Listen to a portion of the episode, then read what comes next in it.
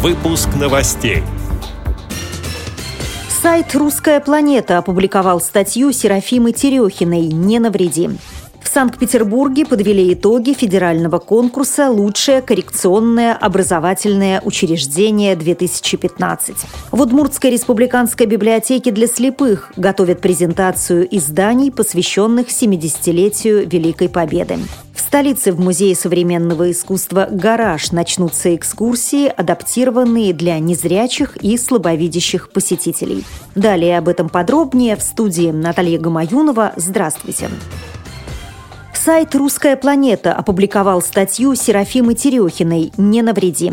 Вот выдержка из текста. С 1 сентября 2016 года в России будет введен новый образовательный стандарт инклюзивного образования. Соответствующие приказы были подписаны Миноборнауки еще в декабре 2014 года. А в апреле 2015 Дмитрий Медведев сказал, что правительство планирует направить на эту полезную историю более трех миллиардов миллиардов рублей. По словам министра образования и науки Дмитрия Ливанова, принимать особых учеников сегодня готовы только 12% школ, примерно 6 тысяч учебных заведений. Он пообещал увеличить эту цифру в 2015 году до 20%. Как поясняет замминистра образования Вениамин Каганов, в 2016 году переход на инклюзию будет зависеть от уровня оснащения школ и уровня подготовки преподавателей, то есть будет постепенным. Однако, как выяснила «Русская планета», несмотря на единичные положительные примеры обучения особых детей в обычных школах, и система образования, и общество пока к инклюзии не готовы.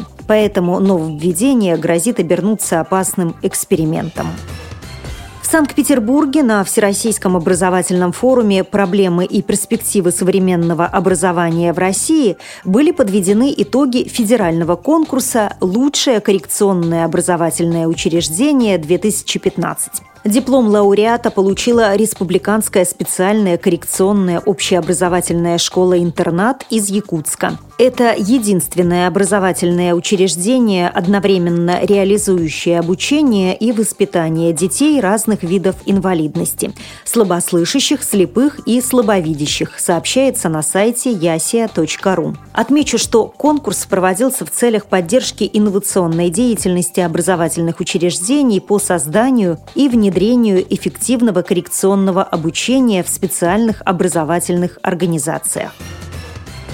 В Удмуртской республиканской библиотеке для слепых 13 мая пройдет презентация изданий, посвященных 70-летию Победы в Великой Отечественной войне. Книги адаптированы для людей с нарушениями зрения. Посетителям представят многоформатный альбом «Ушла война, осталась память», в котором собрана информация о памятниках боевой славы и сборник, посвященный героям Советского Союза, уроженцам Удмуртии, чтобы помнили.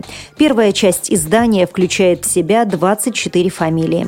Как сообщается на сайте «Я люблю Ижевск», в последующие годы работа продолжится. Отмечу, что книга сопровождается портретами героев, выполненными в технике цветной акварели столице в Музее современного искусства «Гараж» с 13 мая по 19 августа будут проходить экскурсии по четырем уникальным зданиям музея, расположенным в Парке культуры и отдыха имени Горького. Культ походы адаптированы для слабовидящих и незрячих посетителей. С подробностями экскурсовод музея Галина Новоторцева.